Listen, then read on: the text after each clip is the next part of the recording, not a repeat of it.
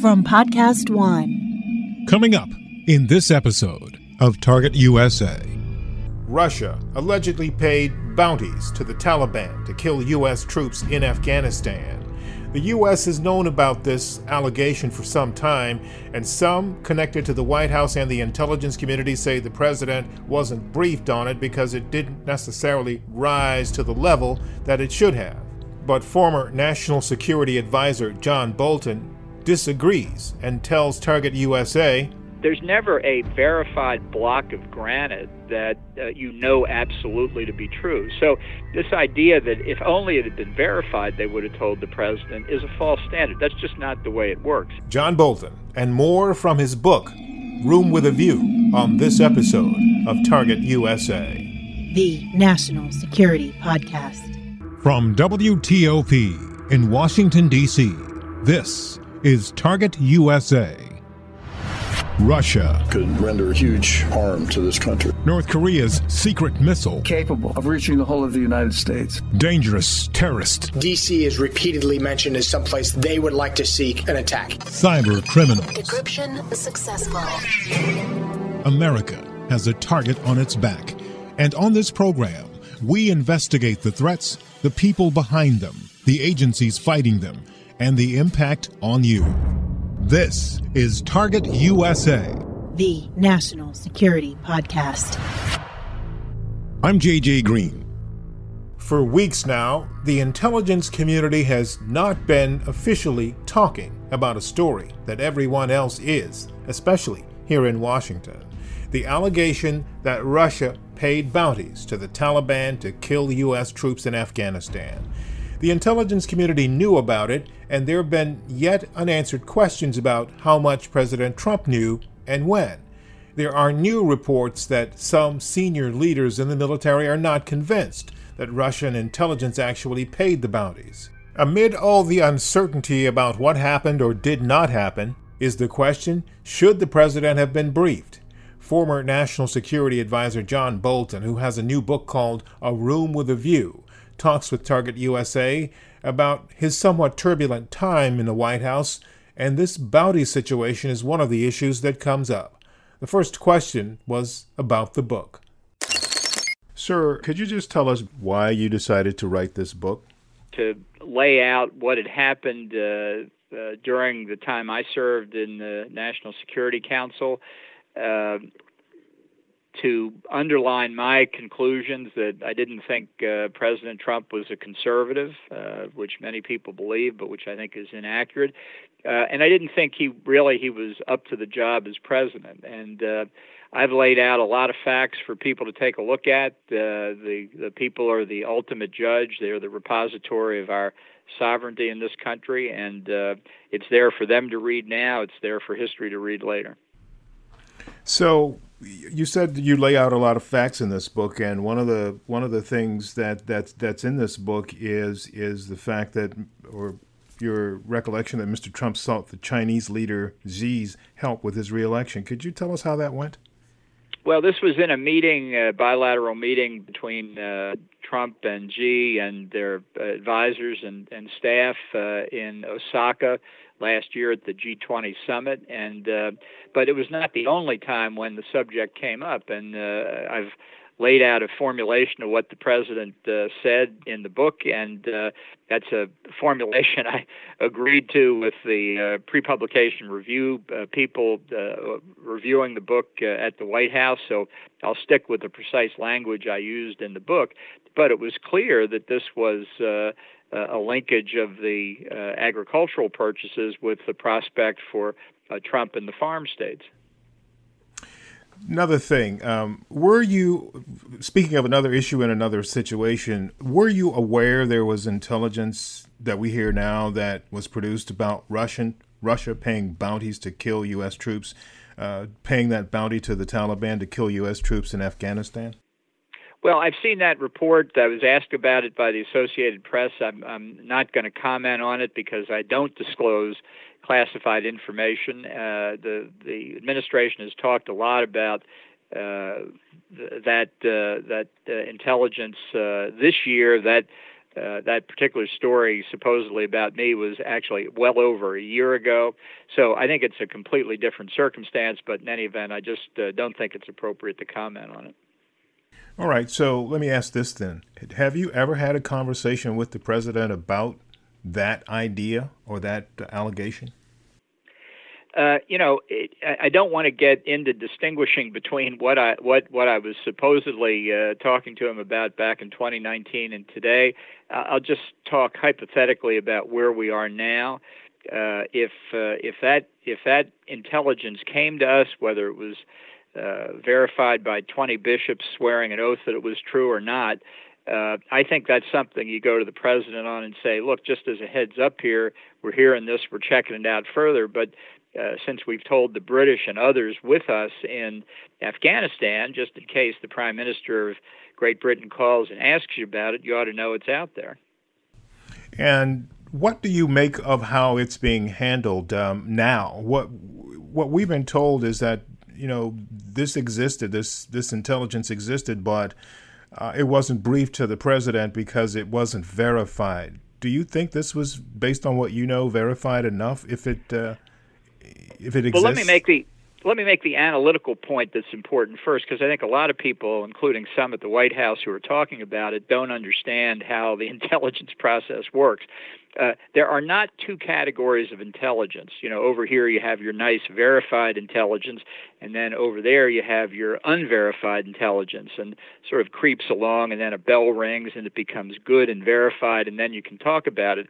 Intelligence, like most of information in human life, uh, covers a spectrum of credibility and, and confidence. And uh, you've got to make judgments along the way about your level of confidence, the amount of corroboration, how many sources, which which uh, uh, which parts of it you may have less confidence in, uh, and it's never perfect there's never a verified block of granite that uh, you know absolutely to be true. So, this idea that if only it had been verified, they would have told the president is a false standard. That's just not the way it works. And as I said a moment ago, that's why I would have said, look, we've got some information. We're, we're not, uh, we're, we're still checking it out. Uh, but when a nuclear power pays terrorists to kill Americans, uh, I think that's pretty serious. I think the president ought to have, as I say, a heads up we're not saying it's absolutely true. We're not necessarily proposing action immediately, uh, but you need to think about this, and uh, and we need to think about it too. Ambassador Bolton, how would you characterize the way things worked in in in, in the White House um, while you were working for with uh, the the National Security Council and with with with President Trump? How would you characterize the I guess the mood and the way that things actually operated there? Well, I think they they operated uh, the way the president wanted to operate, uh, and every president is entitled to have their own uh, their own style and their own approach and their own process. Uh, some work better than others. I, I think this one is uh, in the national security space that uh, that I can attest to. it's it does not serve American interest not to have clearly defined objectives, not to have a path to get from A to B, uh, not to be uh, consistent over a sustained period of time to solve problems that uh, are very complicated and not subject to whim and impulse and uh, and ready resolution. If if the problems could have been solved quickly, they would have been solved quickly a long time ago.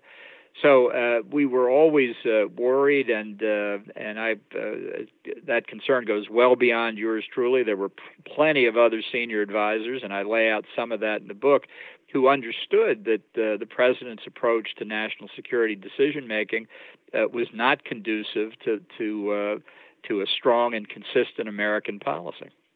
Do you believe you did enough to get him to do the right thing in situations where perhaps he wasn't. Did those around him go far enough in your in your estimation? Well, I, I don't think we did, obviously, because we never changed his behavior. Now, I mean, the the uh, you, you do what you can up until the point where you're not having any impact anymore, and then you resign. That's why there's uh, or you get fired, which is why there's such a large alumni association uh, from the administration. Uh, I think uh, we all made mistakes. I certainly made my share. They're they're included in the book, and uh, but how long you stay is a is a very difficult personal decision. I've gotten criticism from from friends and opponents alike. Uh, some saying you should have resigned after the first 30 days. It was clear that uh, uh, he was out of control and you weren't having an impact. And I've been criticized by people who have said uh, you had a duty to stay until the very end. Uh, you know, I, I had to make my own decision. Others made their decision. Unless you've walked in our shoes, I think it's uh, difficult to criticize. And speaking of your shoes, sir, you knew a lot. You learned a lot. You saw a lot. You witnessed a lot. And I understand there are some legal um, constraints there. But uh, what do you say to those who said, if you knew all the things that we're learning about now, why didn't you act on them before more forcefully?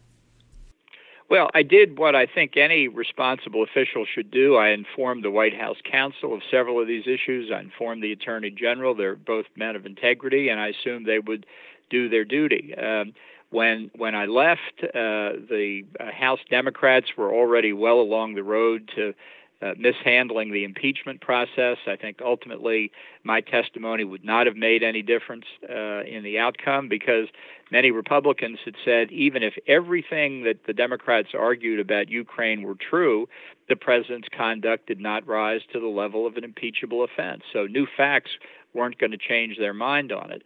Uh, I've, I've tried to be loyal to the Constitution, to my philosophy, and I hope ultimately to the American people. I've, I've written uh, the story as accurately as I possibly could.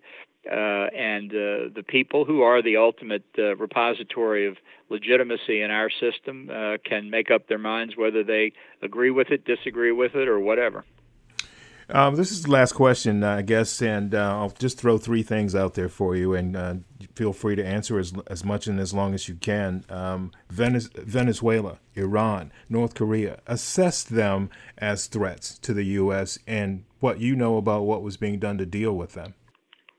Well, I think North Korea is a substantial threat. I think we wasted two years on theater, uh, failed negotiations. The outcome, I think, clearly demonstrated just a couple weeks ago when North Korea literally blew up uh, a building it had constructed for liaison negotiations with South Korea.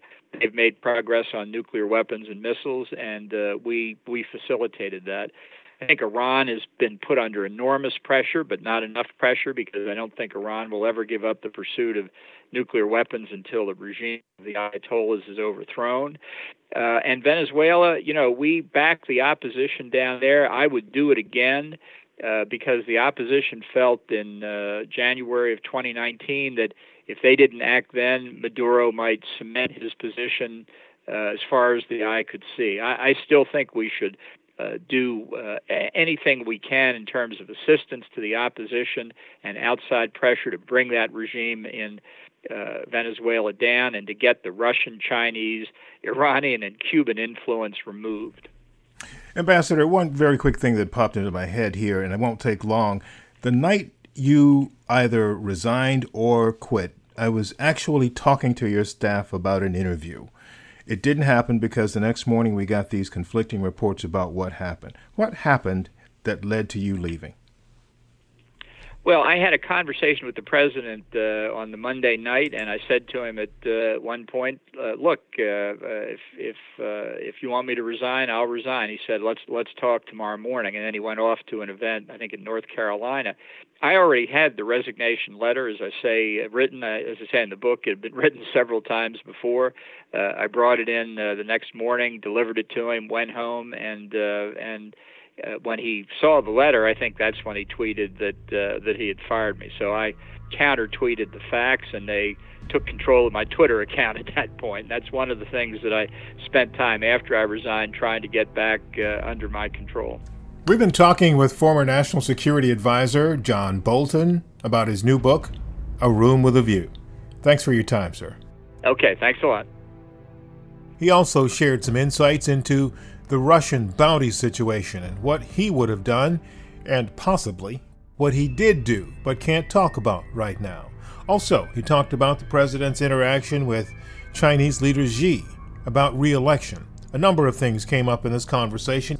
If it seemed a bit rushed, that's because it was, because it was a book tour interview only scheduled for about 10 minutes.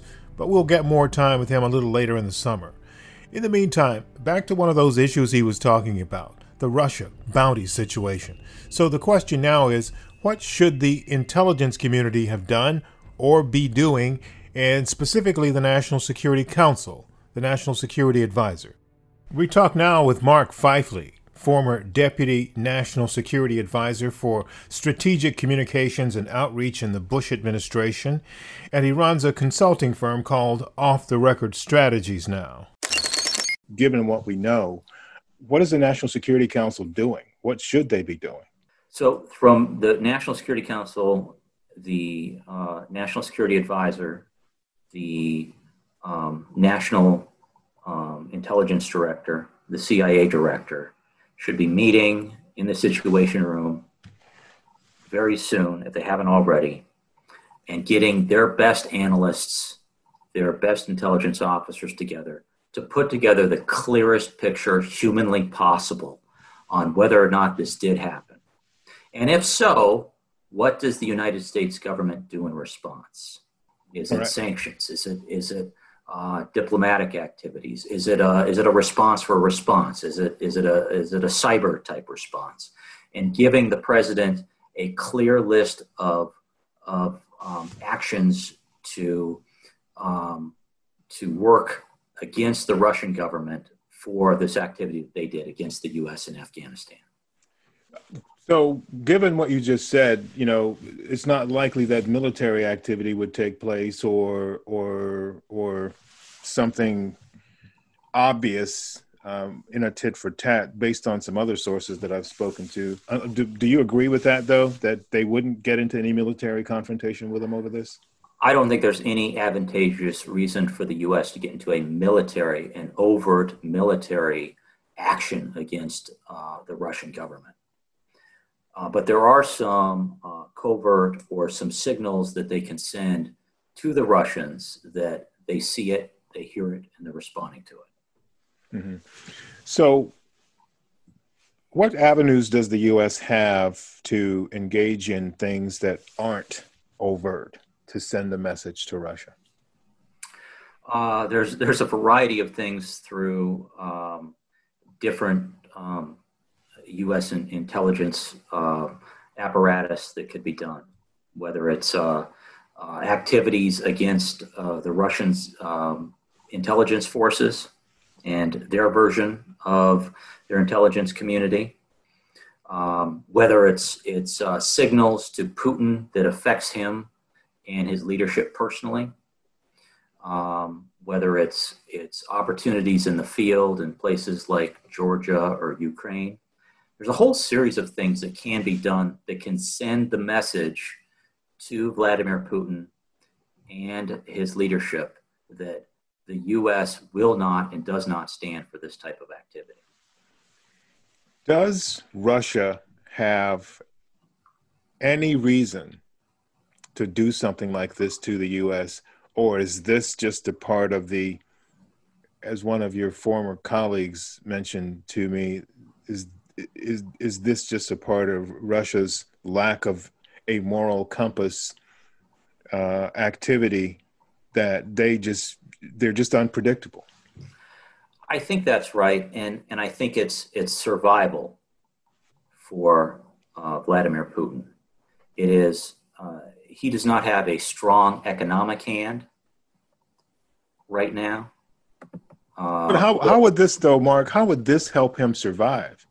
Getting, you know, doing something like this to, you know, President Trump is one of the few leaders in the world that will actually talk to Vladimir Putin uh, in a friendly way.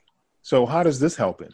Uh, Vlad, Vladimir Putin does not look at Donald Trump or the U.S. president from the same standpoint that the U.S. does. Vladimir Putin has been in charge of Russia for more than two decades. He has seen and survived through President Bush. He, President Bush looked him in the eye and said, I see Vladimir Putin's soul. No, he didn't see Vladimir Putin's soul. President Obama did a reset with Russia eight years later. Uh, Mitt Romney said that the number one foreign policy challenge for the United States was Russia. And Barack Obama said, eh, You're living in the 1980s. Vladimir Putin lives and survives. Donald Trump comes in. Uh, Russia interferes with the election. Donald Trump tries to win over Vladimir Putin with a relationship and personality, and he was going to use his power of persuasion. What's the one living, moving figure through that whole time? Vladimir Putin and his regime. Survival because he and, and his regime are attempting to survive and thrive in an international world where they don't have a strong economy, they don't have a particularly strong military, they don't have the, the power of uh, persuasion through trade and other activities, except for uh, the sale of, of uh, fossil fuels. So they have to use, at certain times, brute force and um, horrific covert uh, situations like uh, poisoning um, individuals in the UK and other places, such as this potential um, movement in Afghanistan for bounties, and a way to uh, destabilize the activities that the US and our allies have internationally in order to, in their viewpoints, keep one step ahead and to continue to survive with uh, a authoritarian regime in a difficult environment. What happens to what he's trying to do, the survival routine that he's in based on this this story, this development? So I, I don't think that Vladimir Putin will lose a lot of sleep over this, unfortunately. He should. Um, this is one of numerous international um, experiments and activities that he has, whether it's what he's doing in Venezuela or Cuba or Iran, uh, relations that he has with North Korea. Uh, his, his goal is to sow enough dissension and throw enough curveballs out there that he can be an international player, even though he doesn't have the, the, the natural or the, the, uh, the, the, the, usual capabilities of a thriving and um, thoughtful and growing um, country. So if he does a thing like he does in allegedly in Afghanistan, it's just it's to throw things off base for a while. He figures, oh, the U.S. will probably do something, yeah, but whatever that is, it'll go over quickly. And he's got five or six other uh, actions going on across the the world as well at the same time, mm-hmm. and he can rule with more autonomy because he doesn't have an election like we have in the US in about 130 days or so. He knows that he's going to be in power as long as the people of Russia will put up with it. And if he is doing some bad actions, some horrific uh, covert things like allegedly he is in Afghanistan, it's a part of doing business in a bad in a bad part of the world. So bad doing bad things in a bad part of the world, um, part of what they rely on is the GRU and that outfit that we've been told about called Unit 29 155, which has been connected to assassinations and covert actions throughout the world, that has a mandate to do nothing but destabilize other governments in the US. This situation with the Taliban appears on the face of it to be an act of state sponsored terrorism if indeed it is, what should the punishment be for that? I, I would look at a whole array of things. I think that you could you could uh, put uh, onerous uh, Treasury Department sanctions on the leaders of these organizations, including potentially Putin himself. Continue to put pressure with our allies in working to um, lessen his effects of what he's doing in places like the Ukraine um, finding and, and really solidifying relationships with our with our allies uh, across the world so that it's not just the US against Russia but it is a coalition of like-minded governments and leaders against Russia to uh, put an additional amount of pressure onto the regime. And finding ways to hit them where it hurts worse. So you could do some some cyber activities against uh, against their energy infrastructure, for example, if that's one opportunity. You could um, find ways to utilize covert opportunities in different parts of the world that are important to him as a, as, as a way of sending a message. Uh, really, what the U.S. needs to do is have a uh, real time working intelligence apparatus that is reporting to the president with its best intelligence in real time so that the US can respond to it and we're not having a conversation about it in the New York Times and other publications. And I think that's part of the problem is, is that Vladimir Putin is smiling like a Cheshire cat right now because he sees that the US, the media, the political parties are all focused on him and his actions and his activities. And that's the worst thing about this in many ways is that he does a, a rancid, horrible, alleged covert action in Afghanistan, and he has destabilized the U.S. much like he did in 2016 with the misinformation and the use of social media and other things to, to drive desertion in our political process. And now he's doing it again. And when he sees Donald Trump tweeting about it and Adam Schiff, the congressman from California, um, talking about it and rising the level of the political um, talk about it, that means that it, it, was a successful opportunity in many ways for the Russian government.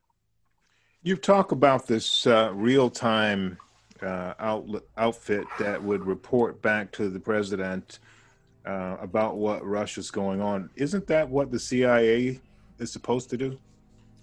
Uh, between the CIA, the Director of National Intelligence, the DIA, and the other the other uh, intelligence apparatuses, yes, and it should be coordinated through the CIA, through the DNI, and through the, the National Security Council in, in a way. But in some instances, um, it's only as good as the funding that it has. It's only as good as the personnel it has. It's only as good as the leadership that it has on the top and it's only as good as the president who can receive that information, interpret it, and act in a coherent manner. That's Mark Pfeifle, former Deputy National Security Advisor for Strategic Communications and Outreach in the Bush administration, and currently he runs Off the Record Strategies. That's it for this episode. Thanks for listening. We appreciate your time. If you have any questions, send me an email at jgreen at WTOP.com. That's jgreen, one word, at whiskey tango oscar papa.com. Also, if you would like to follow us, please do so on Twitter at TUSA Podcast. That's at Tango Uniform Sierra Alpha Podcast. And if you want more national and international security news, sign up for my newsletter. It's called Inside the SCIF. You can sign up at WTOP.com slash alerts. And you can subscribe to Target USA on Apple, Spotify, Podcast One, or wherever you get your podcasts. I'm JJ Green, and this is Target USA, the national security podcast. Now, stay tuned for the latest headlines from the Associated Press.